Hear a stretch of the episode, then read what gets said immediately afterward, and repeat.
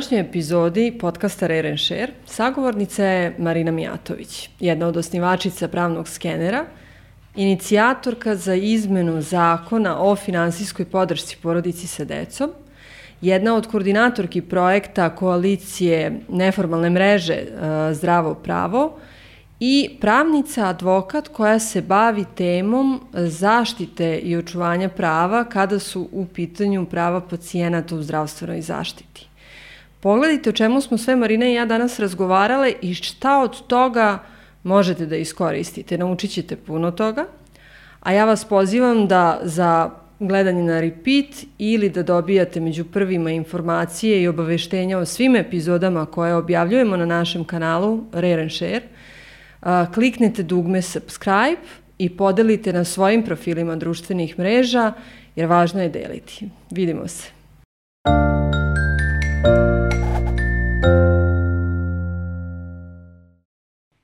Marina, hvala ti što si se odazvala pozivu. Pravo je zadovoljstvo imati te u gostima i pravo je zadovoljstvo pričati s nekim ko je profesionalnu karijeru u dobroj meri posvetio upravo zaštiti prava građana u smislu pacijenata obolelih od redkih bolesti i članova njihovih porodica kada su redke maligne bolesti u pitanju.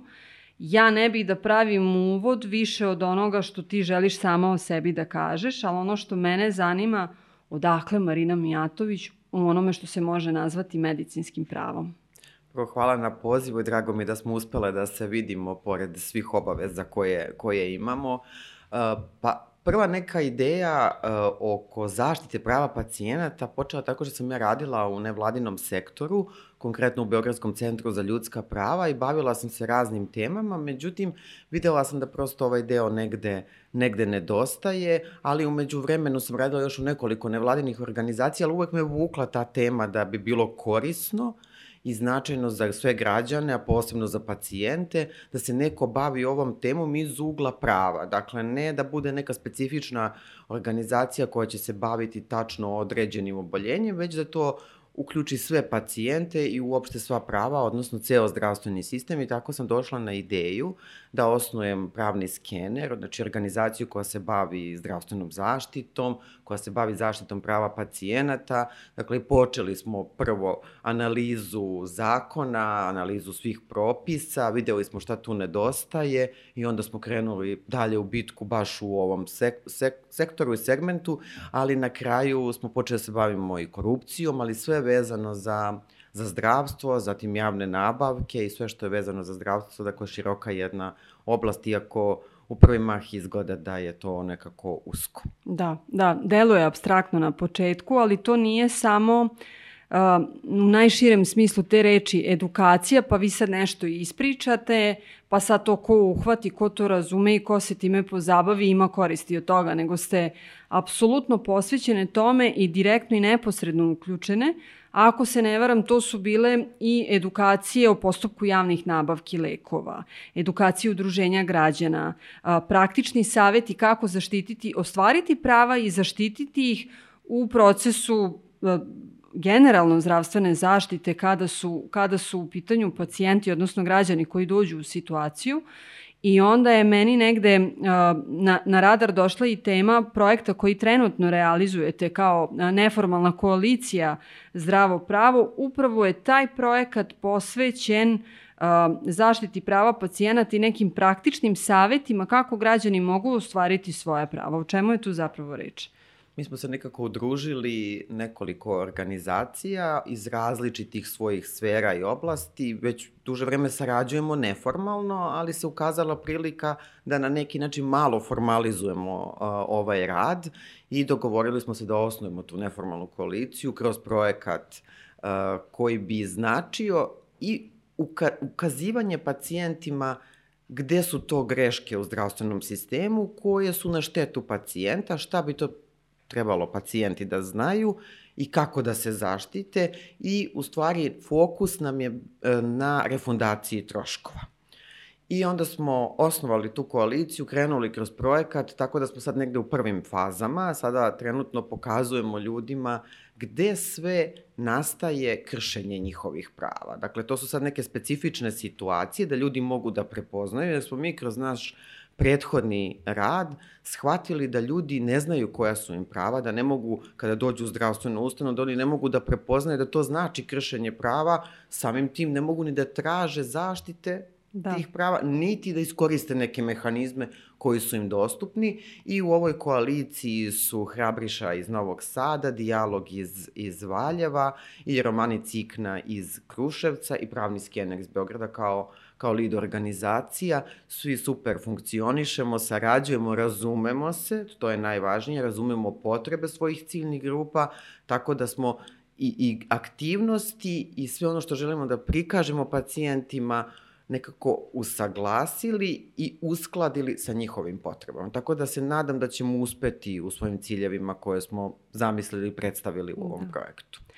Koji su najveći izazovi sad u, u, u iskustveno u realizaciji projekta, kako se vama građani obraćaju i kako preko ovih organizacija saznajete za najčešće primere zapravo, kako da kažem, kršenja prava pacijenata, građana kao pacijenata, budući da u velikoj većini slučajeva oni ni ne znaju na šta imaju pravo da refundiraju i u kojim rokovima oni mogu da iskoriste to svoje pravo, da li vam se građani mogu javiti pojedinačno ili su to neki drugi mehanizmi, upitnik, fokus grupe, komunikacija preko, preko ovih udruženja koje učestvuju u realizaciji projekta.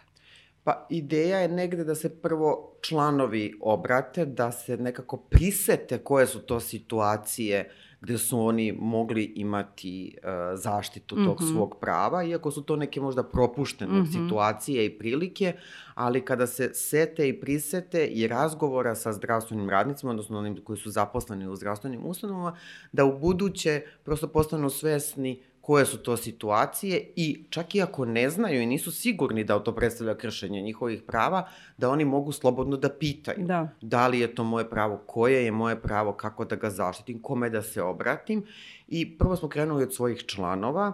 E, mi naravno to sve e, promovišemo na društvenim mrežama, Facebooku, Twitteru, Instagramu, svojim uh, internet stranicama, web stranicama, tako da verujemo da nekako smo široko to predstavili i da je dostupno ljudima, pošto ipak ljudi danas dosta koriste ove vrste komunikacije, čak i informacije. I ta informacija, to nam je isto cilj, mora da im bude jasna. Da. To je jako bitno da ne koristimo pravnu terminologiju, medicinsku terminologiju, nego da to na najprostiji mogući način ljudima objasnimo i te situacije, a i u narednom periodu mehanizme, mm -hmm. mehanizme zaštite, čisto da oni stvore tu predstavu i pojam da to postoji i dalje se Tako naravno mogu obratiti onom ko je nadležan da im pruži tu, tu pomoć. Tako je.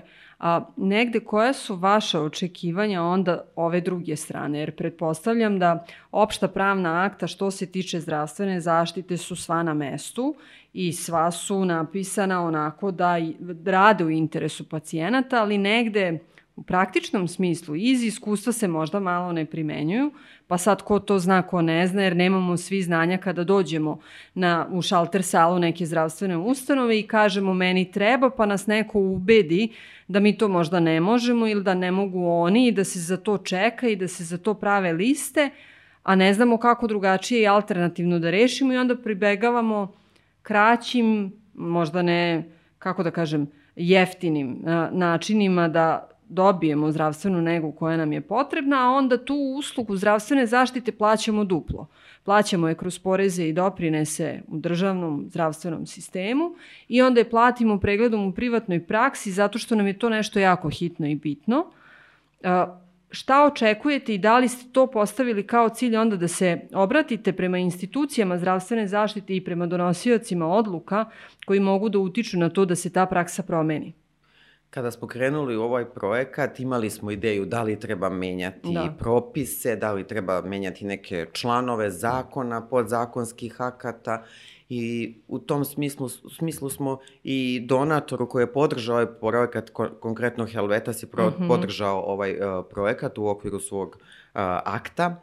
Uh, program akt i uh, mi smo uh, shvatili da ne treba da menjamo propise, da propisa ima da. dovoljno, da. nisu nam jasni u, u, u opštem smislu govoreći o opšte populaciji, i da mi treba da ih pojasnimo, ali da je naš zadatak da iniciramo primenu tih mhm. -huh. propisa, jer sve ovo što sam ispričala kad uđemo u zdravstveni sistem i kad uđemo u zdravstvenu ustanovu, mi pričamo o nepoštovanju propisa. Dakle, ne, mi nemamo propise, trebalo bi menjati ili da. donositi neke nove, ne, nego mi imamo propise, oni su jasni, Naravno, svaki propis vi možete zaobići ili možete zloupotrebiti ili ga primeniti tako da ne dozvolite korisniku da, da mu omogućite da, da zaštiti svoja prava. I u tom smislu mi želimo da ljude edukujemo, da moraju da znaju svoja prava i kako da ih zaštite, odnosno prosto jedna borba za svoja prava. Možda zvuči sad previše akcije, ali smo u takvoj situaciji da moramo da imamo ove korake i mislim da je prosto potrebno da u zdravstvenom sistemu kao pacijenti znamo da se krećemo, dakle koji nam je neki put, koji su nam koraci i da znamo čak i da se suprotstavimo kad nam neko kaže ne, nemate pravo na to, a mi da znamo da kažemo da imam i vi ste dužni da mi to objasnite. Dakle, tačno koja su moja prava i na koji način mogu da ih ostvarim. I to pitanje duplog plaćanja, to je ova refundacija, da. dakle da pacijenti ne znaju kada plaćaju i participaciju, kada imaju pravo na refundaciju, dakle kada im nije pružena neka zdravstvena usluga, kada mogu da odu u privatni sektor, da im se to mhm. refundira, koji su uslovi, šta to oni moraju da ispune, što se tiče da. formalnih da. uslova, dokumentacije, računa i ostalo, i da na taj način mogu da dobiju refundaciju, odnosno da zaštite svoja prava, jer u svakom slučaju ne treba duplo da plaćamo Absolut. za neku zdravstvenu uslugu jer plaćamo zdravstveno osiguranje i ljudi nisu svesni da, da oni uopšte plaćaju osiguranje jer nam se to odbije od plate, vi ne vidite taj bruto iznos, ne vidite koliko odvajate za zdravstvo, vi se negde prisetite mm -hmm. da mhm. prosto i ste neš, ob, obveznik e, tog, tog osiguranja, ali šta ono tačno podrazumeva, to niko ne zna.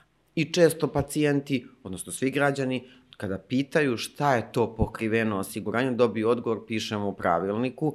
Naravno da sve ne može da piše, da to neko mora tačno da vam objasni ili da se grupiše pa da vi znate koja su to vaša prava i šta je to pokriveno zdravstvenim osiguranjem. Naravno nije sve da. i zato ni ne treba ni predstaviti ovaj naš zdravstveni sistem kao svemoguć, svima dostupan, da je apsolutno svima i sve dostupno, naravno nije, čak imate i kategorije osiguranika, pa zbog toga imate i ovu participaciju, da. dakle opet moramo negde da neki novac dodatni platimo, ali to sve moramo da znamo i moramo biti upoznati, to ne sme nikako da bude nikakva tajna. Tako je. Negde profesionalno se sad već unazad godinama bavim komunikacijom i negde je to i bio motiv osnivanja podcasta Rare and Share, da pričamo o temama o kojima se redko razgovara ili se podrazumevaju dok vam se ne dese.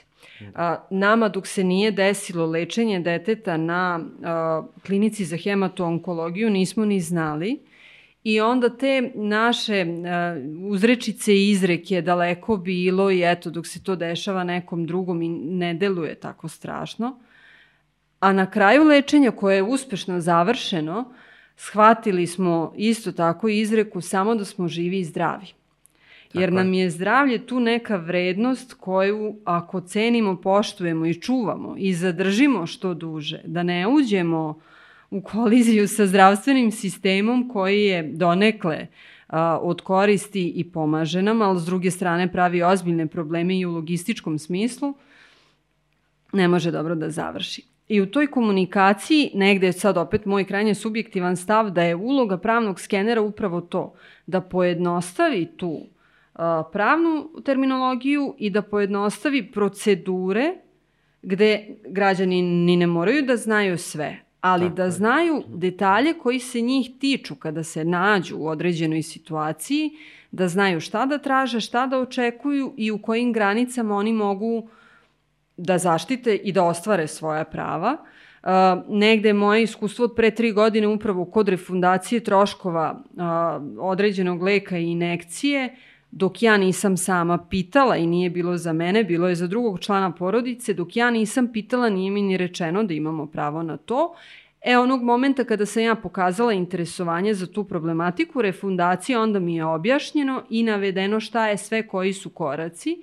negde je moj utisak, po cenom da ja grešim, da se zatrpavamo administracijom i prevelikom procedurom da bi ljudi odustali na početku, Tako da je. ne bi ostvarili to svoje pravo, zatrpajmo ih papirima, procedurom, gomilom potpisa pečata, iako smo u sferi digitalizacije i ukidanja pečata u brojnim oblastima, uh, ostane na tome da se odustane pre nego što se krene u tu borbu protiv vetrenjača i zato je, kažem još jednom, vrednost pravnog skenera i ovog projekta da se komunikacija pojednostavi, da se vrlo precizno navede šta može da se radi, a da nam to govori neko ko ima iskustva s tim, ko je to već radio i neko ko je možda nažalost bio u toj situaciji, tu govorim pre svega o članovima udruženja Hrabriša iz Novog Sada koji su korisnici ove usluga zdravstvene zaštite i znaju iz prvog lica jednine šta sve znači boriti da. se, ići uz vetar, tražiti i ostvarivati svoja prava. Pa kada iskomplikujemo neku situaciju, to baš gomila papira, da. gomila da. nekih uputstava,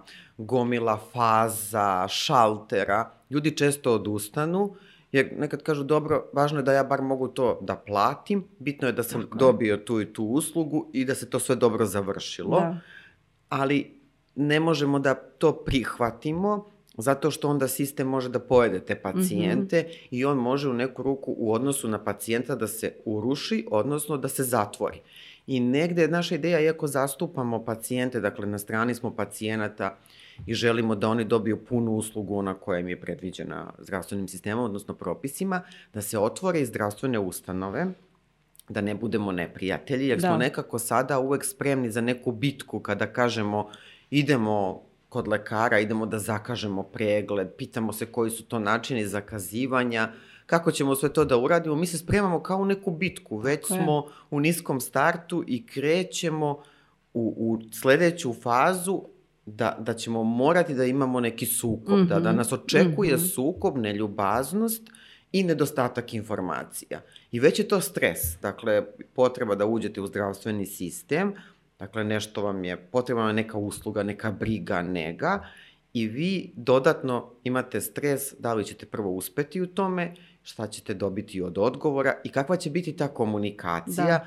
i najčešće na šta se pacijenti žale kada podnose prigovor savjetniku, o kome mogu mm -hmm. reći posle kako to funkcioniše, savjetniku zaštitu prava pacijenata, je baš ta komunikacija, neljubaznost, da. um, nedostatak informacija, uh, dakle, sam taj odnos između zaposlenih u zdravstvenim ustanovima i pacijenata se pokazao kao najveći problem, dakle prva stavka koja vuče druge povrede prava pacijenata. Dakle, da. nije to nikada samo jedna povreda. Kada vam se neko obrati, vi kroz njegov dopis, kroz prigovor, vi prepoznate da je tu više povreda prava. Mm -hmm. I onda sve to treba da sumirate. Ono što je problem, kako dokazati? Da. da vam se neko neljubazno obratio, da, da vam je rekao ne radi aparat, da vam je rekao neću da vas primim, došli ste kasno, e, da neće se jave na telefon. Veoma je teško i, i skupiti dokaze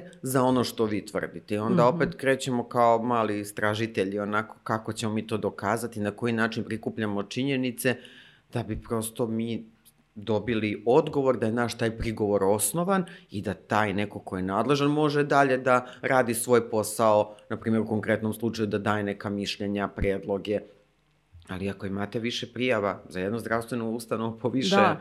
osnova ili po jednom istom osnovu, znači to je negde alarm za direktora, Da, nemoguće je da svi greše tako je. Na, u, u komunikaciji tako sa istom ustanovom. Tako, ali to je preveliko opterećenje za pacijenta, Ne kažem da u drugim državama, nema u svim državama postoje ovi zakoni o pravima da. pacijenata, dakle ima potrebe da postoji takav zakon, ali čini mi se da kod nas na veoma jednom niskom nivou pričamo o povredama, onim, onim bazičnim osnovim, da li ćete se javiti na telefon, kako ću da zakažem pregled, Dakle, da li mogu da ga zakažem telefonom, preko da. aplikacije, e, preko, na primjer, online, mogu i kom, upotrebim kompjuter ili moram da dođem lično. Ili ništa mm -hmm. od ovoga ne radi nego lično, a nekad ne mogu ni lično, jer, na primjer, moram da se vratim, nije smena mog lekara, da. pa medicinska sestra ne može da mi zakaže, a što ste vi rekli, dakle, mi tu sada imamo 21. vek, digitalizaciju, e, pečati se da. izbacuju, a ovde je obavezno, da na uputima obavezno imamo pečat, moramo da znamo crveni, žuti, zeleni,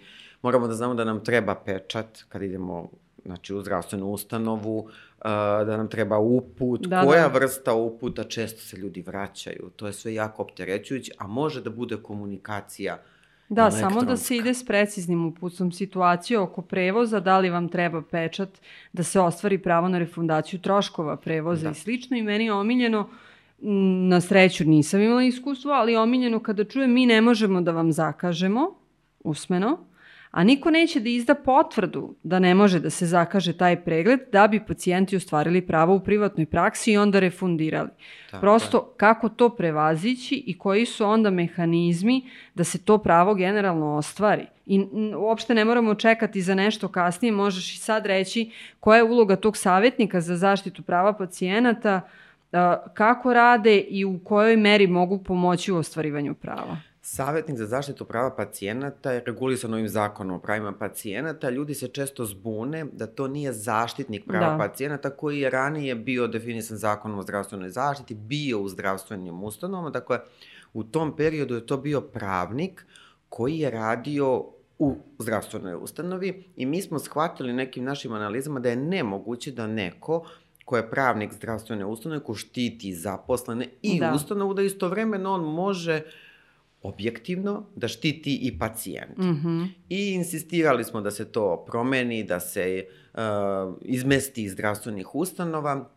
Na kraju smo uspeli. Da li ovo rešenje sad najidealnije? Ne. Zbog čega? Zato što uglavnom uh, da kažem, ovaj mandat je dat pravnicima koji rade u Lokalnim opštinama, jeste, i oni se bave nekim drugim poslovima i kada su dobili ovu ulogu, oni nisu toliko bili upoznati sa propisima uh mhm. -huh. iz zdravstvene zaštite. E, bilo bi najbolje da su oni imali obuke dugoročnije, da su se bolje uputili, da se bave samo tim, tim poslovima, da. da bi mogli da se posvete, jer ljudi kako više saznaju da, o ovim mogućnostima, o svojim pravima, oni će se više, više obraćati.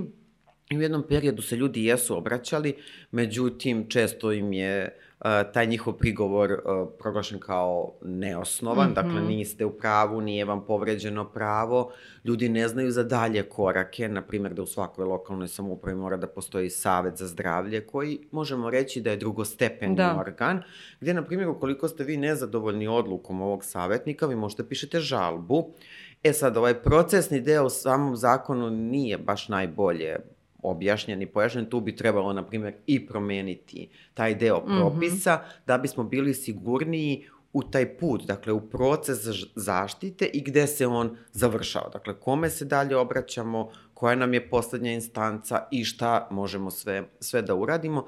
Problem kod ovog mehanizma jeste što veliki broj lokalnih samouprava jeste formirao ove savete, ali oni faktički ne rade. Dakle, da. osnovani su, imamo tamo neke članove, ljudi ni ne znaju da to uopšte postoji, niti čemu to služi, dakle ne, ne znaju šta je njihova uloga, a njihova uloga nije samo da budu drugostepeni organ, nego oni imaju obavezu, na primjer sad za vreme covid oni su morali doneti neki strateški plan, dokument što se tiče zaštite od širenja zaraze, trebalo je da učestvuju u, u tim, da kažem, aktivnostima. Da. I u okviru tog saveta za zdravlje, dakle imamo lekare, imamo pravnike, imamo predstavnike nevladinih organizacija. Mm -hmm. I to isto je pitanje koliko, koliko su ljudi upoznati koliko su uopšte nevladine organizacije upoznate. Bile uključene. I bile uključene da mogu prosto da, da imaju svoju ulogu u tome da. i ja bih negde i preporučila da to budu organizacije koje se bave zdravstvom, koje, kojima je zdravstvo blisko, da mogu realno da pomognu, jer su, tu se odlučuje o nekim pravima. Dakle, vi dobijete neku žalbu i to je sad jedan pravni postupak, da. morate da znate i pravo, naravno tu su lekari, nije baš da, da, da mi kao ne znamo ni ne razumemo medicinu, ali možemo da ih pitamo, oni ne razumeju pravo i tu sad treba da postoji neka vrsta, da kažem, saradnje i zajedničke, mm -hmm. zajedničkog odlučivanja, ali mislim da je potrebno da bude pravnik iz nevladinog sektora koji je upoznat sa problemima možda samo svoje grupe, ali će mu biti lako da prepozna kako može da pomogne i i ovim drugim pacijentima, mislim, iz drugih grupa. Da, da, da je senzibilisan šta su najčešći problemi. Tako Posebno je. u, u periodu pandemije, vanrednog stanja, gde zaista bio je pre svega uh, prekid sve direktne neposredne komunikacije, što znači nema pregleda, nema odlazaka, nema fizikalne terapije, nema ni brojni drugih usluga zdravstvene zaštite koje su pacijentima obolelih od redkih, od malignih bolesti bile neophodne i da. neka nega, neka usluga patronažne službe. Znači, prekinete direktni i neposredni kontakt onima koji su korisnici zdravstvene zaštite u, u, u najgorem smislu te reči, znači najozbiljniji sa najozbiljnijim diagnozama i onda nema odgovora prosto i, i usluge socijalne zaštite i usluge so, uh, zdravstvene zaštite su bile tu prilično um, u problemu, odnosno da. korisnici su bili u problemu jer nisu imali načina da ostvare svoja prava i da ih zaštite. A, to je nedostatak informacije, Tako dakle, je. posebno kada su u pitanju liste čekanja. Ljudima da. su odlagane operacije bez informacije kada, kada će, će oni biti na redu, znači mm -hmm. u mhm. nekom sledećem ciklusu kada će biti na redu, da li će oni sada biti poslednji da. u to, na toj listi ili će biti prvi kada krenu te da, da. operacije. Da. Dakle, i to sa tim listama čekanja isto veliki problem da je nedostatak podataka, informacija, da je to nekako daleko od pacijenata, kako, kako se oni uh, kreću na toj da. listi i uopšte, znači, trebalo bi pratiti Pomenula sam na početku javne nabavke, dakle to je jako bitno kako funkcioniše i mm -hmm. kako mhm. se planiraju i javne nabavke, a u skladu sa njima i operacije, da. odnosno usluge koje se nalaze na, na listi čekanja. Da. Dakle, i kad kažemo lista čekanja, to ne znači da beskonačno treba da čekamo i taj dokument sadrži neke rokove. Dakle, da li je to tri meseca, da li je to, znači, pričamo o maksimalnim da. rokovima, da li je to pet meseci, da li je to godinu dana, ali svakako nije pet godina, mm -hmm. to ne postoji, mm -hmm. a opet imamo liste čekanja gde je neka intervencija predviđena za pet godina, što znači da nam ceo zdravstveni sistem nije dobro regulisan. Um, nemamo taj neki strateški pristup da vidimo gde su tu te slabe tačke i šta nas to koči da bismo sredili, popravili. Mi stalno donosimo neka dokumenta, da. evo je sad ovaj master plan, ima nekih ideja kako treba da se uradi reorganizacija zdravstvenog sistema, ali već iz samog teksta vidimo da to neće biti baš dobro, na primer, zbog udaljenosti nekih centara, od, na primjer, nadležnog doma zdravlja, koji je sledeći najbliži centar, a da ne idemo svi Na svi mesto, u da. Beograd da. ili da. u te, ta četiri klinička centra i tačno je da ljudi žele odmah da dođu u klinički centar, ali i to govori a, o tome da je uh, usluga manjeg mm -hmm. kvaliteta. Zašto? Zato što se slabije ulaže da. i u lekare, u njihovu edukaciju, u aparate. Da, znači da, da. imamo manji kvalitet i ljudi se plaše za za svoje zdravlje i svoj život i naravno da će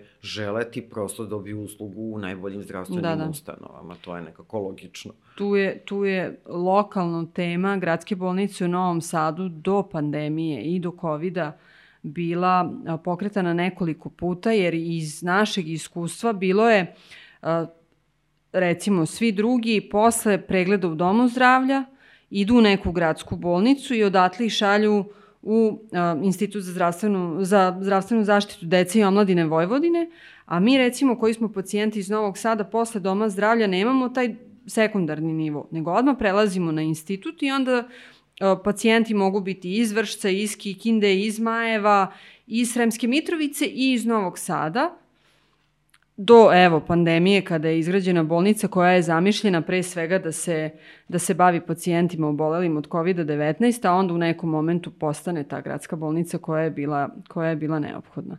Ali ti sad negde uporno izbegavaš da kažeš nismo želeli da menjamo zakone, nismo želeli da menjamo zakone, međutim učestvovala si u izmeni jednog zakona, A ja sad tu opet moram napraviti uvod, jer sam po tom zakonu tri puta bila na porodiljskom odsustvu. Učestvovala sam u izmeni zakona o finansijskoj podršci porodici s decom 2013. godine, kada se stariji, stariji sin rodio i tad je bio sporan član 13 da se porodiljske naknade isplaćuju sa svim ostalim socijalnim davanjima, penzijama jednom mesečno, nezavisno od poslodavca, jer je bio problem koji poslodavac prijavljuje, koji odjavljuje. Da za svaki mesec porodiljske naknade mora da preda neku dokumentaciju.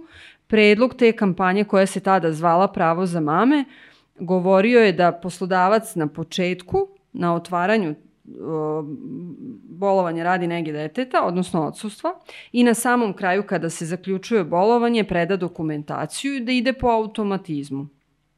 Drugi put sam bila na porodiljskom odsustvu zbog drugog porođaja i treći put 2017. skupljam dokumentaciju, predajem je, meni kasni isplata porodiljske naknade, odnosno mog bolovanja. Ja ga razumem, to je bolovanje zato što sam kući s detetom ili smo na klinici, zbog nege deteta i onda mi iz našeg sekretarijata kažu majka mi vas vidimo kao porodilju.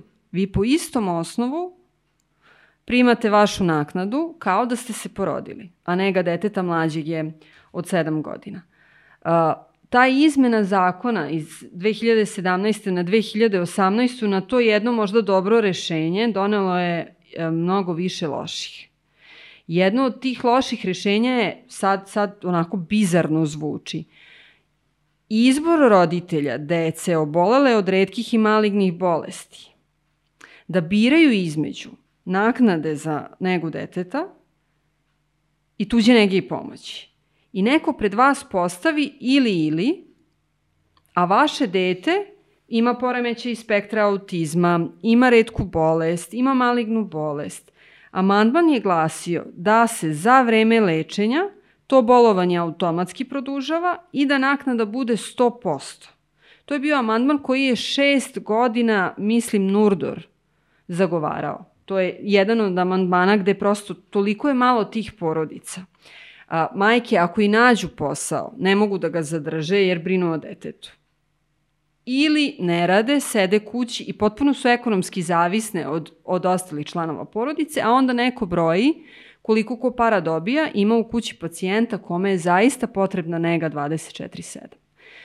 Ova dilema je bila toliko bizarna da je čak došlo do ocene ustavnosti zakona, da bi se prosto preispitalo ljudi, jeste vi baš tu među nama, ili vi znate šta se dešava, Koji je bio motiv, koji su bili koraci, koliko je uopšte ta ocena ustavnosti izmena ovog zakona trajala i šta je rezultat? Pa, ta cela inicijativa je pokrenuta sa Nacionalnom organizacijom za redke bolesti, dakle njihovi korisnici su bili najčlanovi, bili da. najviše oštećeni i to je jako bitno da se komunicira sa članovima. Dakle, ljudi koji direktno imaju, um, imaju odnos sa institucijama da. i od njih najviše informacija i dobijete. Kad vi čitate propise, vi nekada ne možete ni da pretpostavite šta može u praksi da, da se desi, kako to nešto može da se primeni. I onda kada počnete da prikupljate informacije, o praksi i o primjeni propisa, vi u stvari shvatite da su baš ti ljudi, tih 2300, na primjer, porodica, apsolutno uh, dovedeni pred odluku ili jedno pravo ili drugo pravo i šta god da izaberu, to će biti velika šteta, znači posledica će imati značajne negativne, uh, da kažem, uh, poene u njihovim, njihovim životima I šta smo mi odlučili da uradimo? E, podneli smo inicijativu za ocenu ustavnosti e, norme koja je baš rekla ili, ili da birate roditelji, da birate ili bolovanje, dakle bolovanje za negu svog deteta, ili tuđu negu i pomoć. Dakle, ne možete da imate oba prava, iako jedno pravo nema veze sa ovim drugim, da. pa jedno je pravo roditelja, Tako je. pa onda imamo neke druge propise.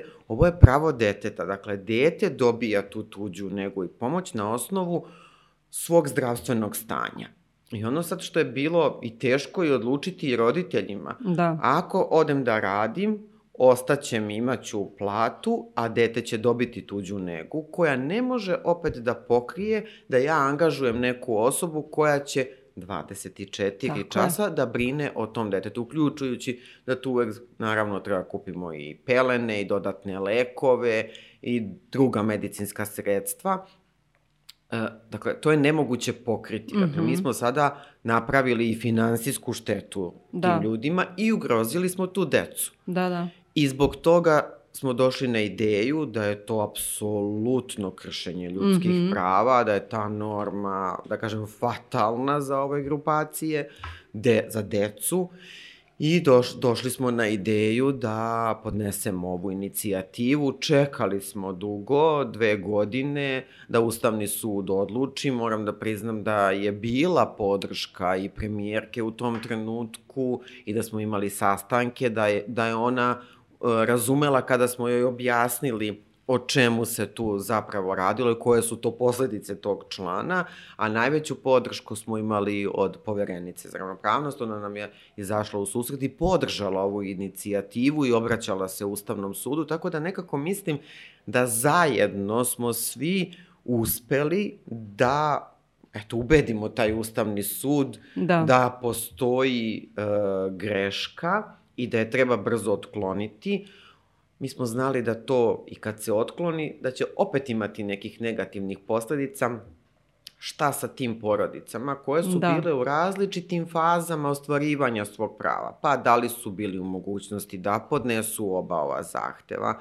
da li su oni potpisali neki papir, šta su potpisali, ljudi nisu ni svesni mm -hmm. šta je sve pisalo na tom papiru, jer su tražili objašnjenja, pa su neki dobili nešto, neke informacije, dakle opet je to nekako određeni obim informacija, ne u potpunosti, i sad se opet u praksi stvorile različite te pravne situacije, još da kažem da se borimo, da. šta onaj ko je rekao odričem se tog i tog prava, ostajem, na primjer, ili za negu ili prihvatam a, tuđu negu i pomoć za dete, šta sad sa tim ljudima gde postoji taj papir da su se oni odrekli?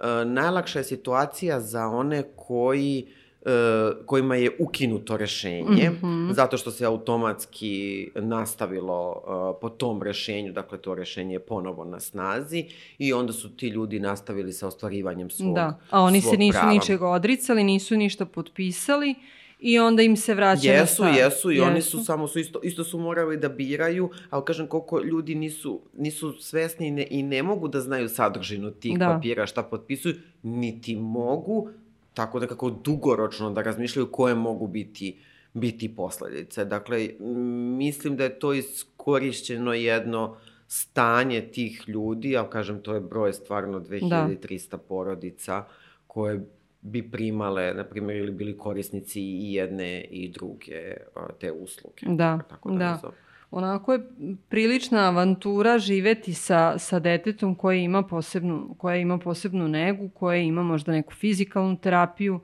koje ima tu medicinsku terapiju koja znači i lekove i u, u određenim dijagnozama redkih bolesti i inhalacije i vertikalizatore i popravljanje krvne slike, ali tome stvarno treba posvetiti jer su roditelji najbolji negovatelji svoje dece. Tako i ta neka nega i terapija traje 24 sata dnevno i vi to ne možete da platite, ne postoji novac da neko drugi zameni i ispuni to vreme kako roditelj može, a onda je zaista bizarna situacija u kojoj kao da vi možete da birate da li ćete da radite i ostavite dete drugome ili da se odreknete svog posla, odreknete se bilo kakve finansijske naknade, iako su vam troškovi života uvećani zbog toga, da bi dete primalo tu tuđu nego i pomoć na koju ono ima pravo. Negde bih voljela pred kraj da mi, da mi kažeš samo negde iz tvog iskustva koje je sad i veliko i dugo i verujem da ćete imati još puno posla jer zaista u, u količini objašnjavanja i pojašnjavanja ljudi pre odustanu nego što krenu da se bore za svoja prava, a onda pravni skener to sve lepo plastično spakuje i objasni i u infograficima na objavama na društvenim da. mrežama i postupno objasni korake, tako da sigurna sam da će biti upita i još pitanja oko toga kako da ljudi, da građani ostvare svoja prava. Šta je ono gde ti vidiš o čemu se redko priča?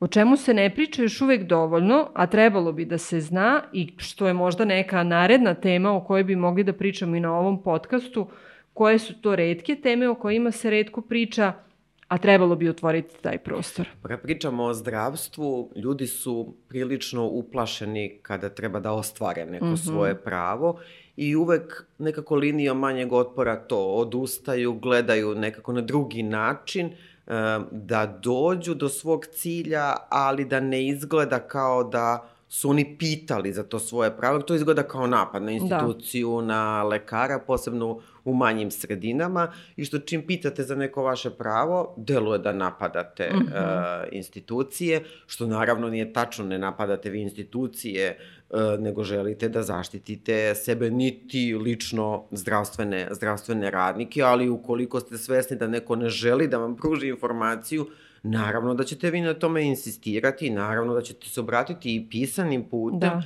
I ono što je jako bitno kad se ljudi obraćaju pisanim putem, uh, da istraju u tome da taj neko ko uzima tu njihovu dokumentaciju uzme dokumentaciju bez komentara, ne je vam potpuna dokumentacija, vraćam vam tu da. dokumentaciju, da.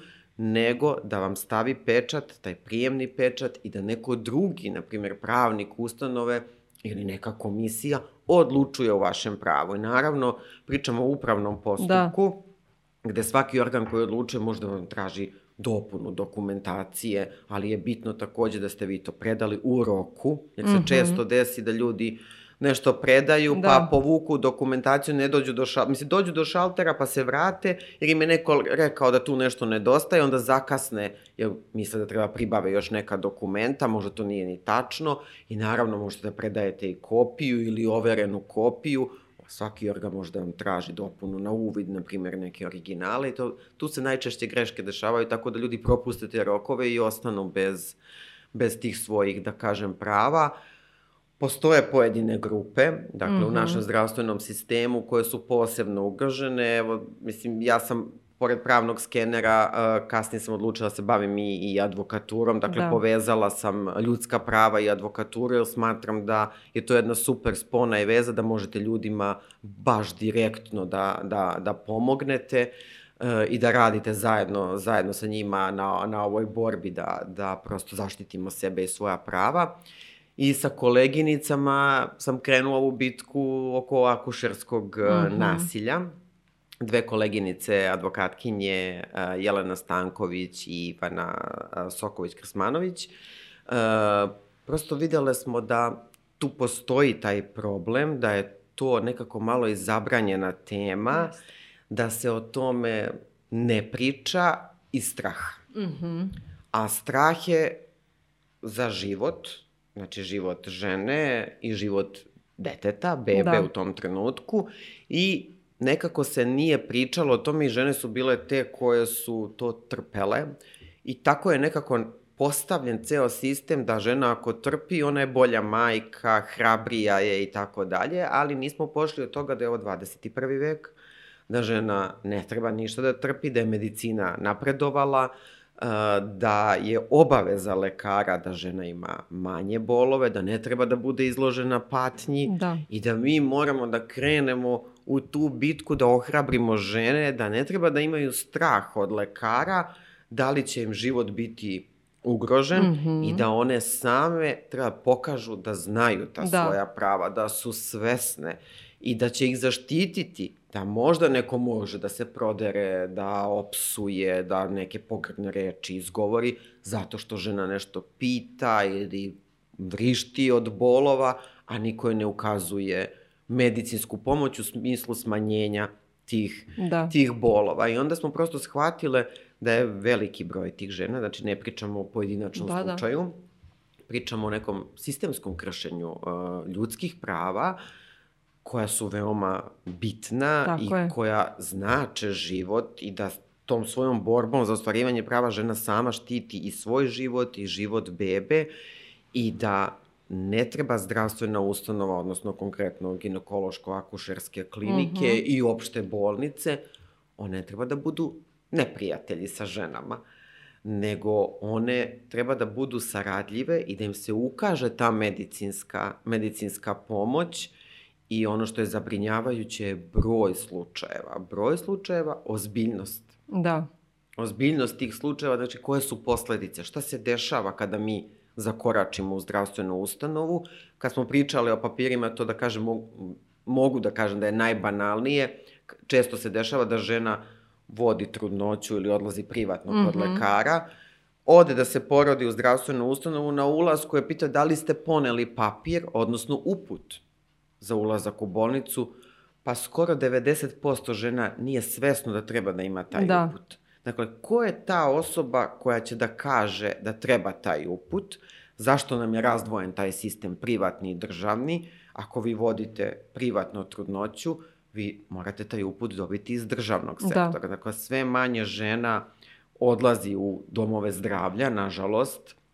Nekako imamo tu percepciju da treba stalno ići privatno da bismo dobili bolju uslugu, jer to su lekari koji rade porođaje. Mi da. očekujemo da su nam oni tu, da su ljubazni, da, da poznaju tu ženu, da poznaju trudnoću, mm -hmm, da mhm, poznaju mm -hmm. prosto nje, njeno telo i da su oni ti koji treba i preventivno da urade neke da. stvari, a da ne pričamo o onim kažem, praktično zlostavljanjima i preduzimanjem nekih medicinskih mera koje su čak i po standardima Svetske zdravstvene organizacije ne mogu kažem zabranjeni, nego se više ne preporučuju. Dakle, ne bi trebalo da predstavljaju deo tog celog, celog da. procesa, već treba da ipak znamo da je ovo 21. vek i da nekako drugačiji pristup ka ženama imaju. Takođe, postoji ona čuvena rečenica, naše bake su se porađale u njimama, pa su onda nastavljale da rade.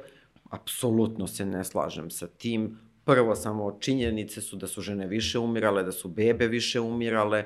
Dakle, ne treba uopšte o tome da razmišljamo i da treba da trpimo bilo kakvu vrstu bolova. Dakle, kad, u svakoj situaciji kada nam je život ugrožen, mm -hmm. na primjer bilo kakva vrsta operacija kada, uh, kada je predviđena za određenog pacijenta, dobijemo to povlačenje, da. dakle, iz tog straha. Dakle, nisu ovo jedini, jedine situacije, ali je nekako u, u, što se tiče akušerskog nasilja to najviše isplivalo i to nije samo kod nas. Jeste nego u celom da, svetu da, i u regionu. Tako je. Da. Hvala ti na temi. Nas dve smo razgovarale u jednom telefonskom razgovoru i ranije.